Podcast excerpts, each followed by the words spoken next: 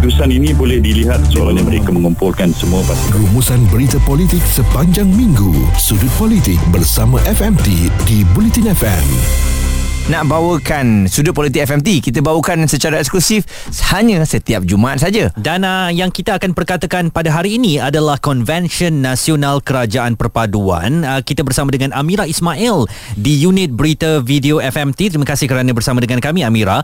Convention Nasional Kerajaan Perpaduan jadi bukti perpaduan kerajaan Datuk Seri Anwar Ibrahim nak menunjukkan kekukuhan uh, kerajaan sedia ada sekarang. Apa komen anda? Okey, seperti semua sedia maklum, Konvensyen Nasional Kerajaan Perpaduan uh, yang julung-julung kali diadakan iaitu pada 14 Mei 2023 di Pusat Dagangan Dunia Kuala Lumpur yang akan membawa tema Madani Mewajahi Masa Depan Malaysia. 19 parti yang kita sedia maklum berbeza ideologi tetapi kini bergerak atas aspirasi yang sama dengan kerajaan perpaduan uh, akan duduk berbincang dan uh, berdiskusi tentang mengangkat agenda rakyat dan persidangan tersebut yang bakal berlangsung tak sampai dua bulan sebelum PRN yang bakal diadakan di enam negeri iaitu di Selangor Kedah, Pulau Pinang, Terengganu, Kelantan dan juga Negeri Sembilan.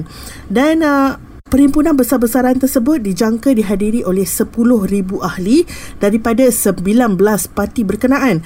Dan Perdana Menteri yang juga pengerusi Pakatan Harapan Anwar Ibrahim beliau menyatakan tentang keyakinan perhimpunan uh, sepada konvensyen tersebut akan berlangsung dalam suasana kekeluargaan. Dan Presiden AMNO yang juga merangkap Timbalan Perdana Menteri uh, Ahmad Zahid Hamidi beliau berkata yang kesemua empat parti gabungan utama yang akan berada di satu pentas bagi menyatakan solidariti dalam kalangan parti gabungan tersebut. Jadi Amira mungkin apa yang dapat dijangkakan daripada konvensyen tersebut? Bagi Ketua Sekretariat uh, Kerajaan Perpaduan Datuk Seri uh, Dr. Ashraf Wajidi Dusuki beliau berkata yang ianya diadakan sebagai sebuah manifestasi iltizam dan juga keazaman uh, dan juga termasuk komitmen daripada kesemua uh, kepimpinan parti gabungan tersebut yang membentuk kerajaan perpaduan dan kata Ashraf lagi konvensyen ini sebenarnya penting bagi kesemua 19 parti dalam menzahirkan kepada rakyat bahawa mereka serius uh, dalam memastikan kerjasama bukan sekadar uh, orang panggil sebagai marriage of convenience. Uh, bagi pengarah komunikasi PKR Lee Chen Chung Beliau menyifatkan yang penganjuran konvensyen itu sebagai sebuah tanda positif ke arah memperkukuhkan kerajaan perpaduan itu sendiri. Dan bagi Ketua Penerangan Pemuda Barisan Nasional Muhammad Salihin Muhammad Taji, beliau berkata yang keutamaan mereka sekarang bukanlah PRN dan uh, ia adalah untuk uh, bagi memastikan kestabilan kerajaan yang sedia ada ini. Dan uh, kalau mereka ingin menghadapi PRN, kata beliau, uh, mungkin selepas PRN ini mereka akan bergaduh kerana keputusannya tidak bagus dan akhirnya akan menimbulkan keretakan kepada kerajaan yang sedia ada. Sebab itulah konvensyen ini amat-amat penting bagi mereka. Bincang, debat dan pendapat bersama personaliti TV dan radio. Izwan Azir dan Muaz Fokus Pagi di Bulletin FM. Kita sedang bercakap tentang Convention Nasional Kerajaan Perpaduan bersama dengan Amira Ismail di unit berita video FMT. Dan Amira, adakah kerajaan kini masih lagi dinilai perpaduannya meskipun berulang kali dilaungkan sehingga uh, harus diadakan Convention Nasional Kerajaan Perpaduan? Saya sebenarnya setuju dengan kata-kata Ashraf.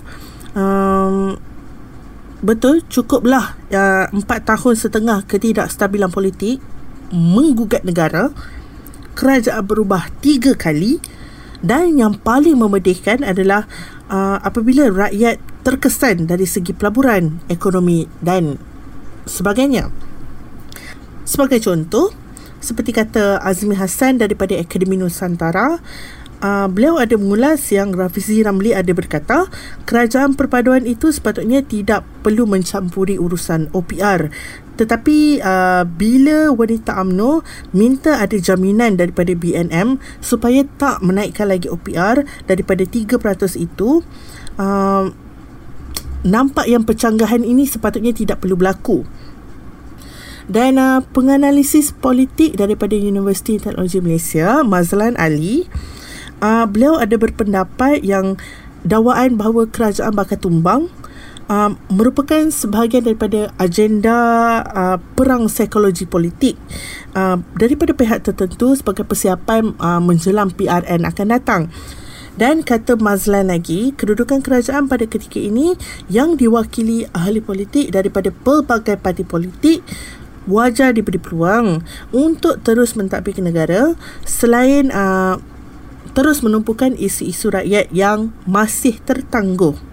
Dan Mazlan Ali uh, berkata yang cakap-cakap tentang kerajaan akan bertukar perlu sama sekali dielakkan sebab uh, ia tidak secara tidak langsung akan menyebabkan uh, pihak daripada luar iaitu uh, mungkin pelabur-pelabur asing akan uh, menyangka yang Malaysia ini masih tidak stabil dari segi uh, dari segi politiknya.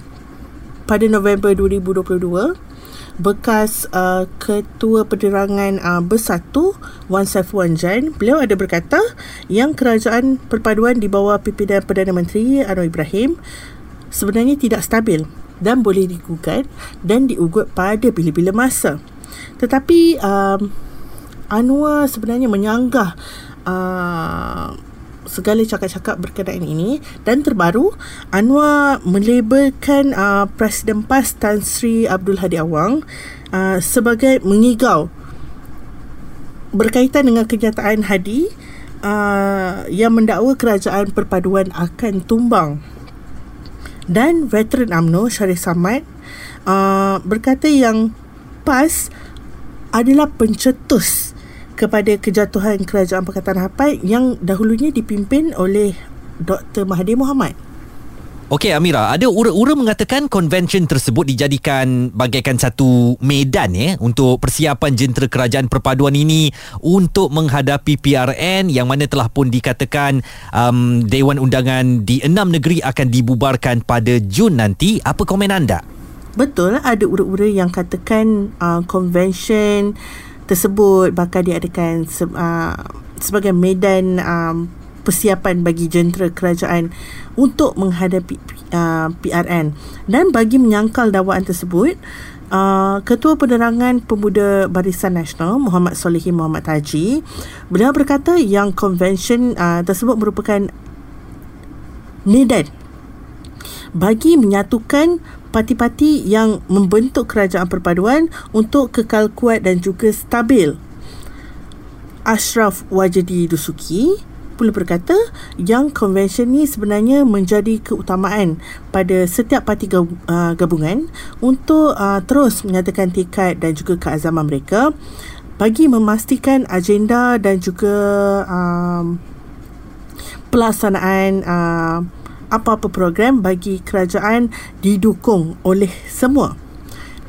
Dan bagi Ketua Pemuda AMNO Dr. Akmal Saleh, geng perpaduan ini uh, sebenarnya bakal menjadi platform um, sepakat bagi semua pergerakan uh, pemuda bagi setiap parti gabungan dalam menambat uh, keyakinan dan juga usaha mereka untuk uh, menambat uh, kelompok undi 18 menjelang PRN ini.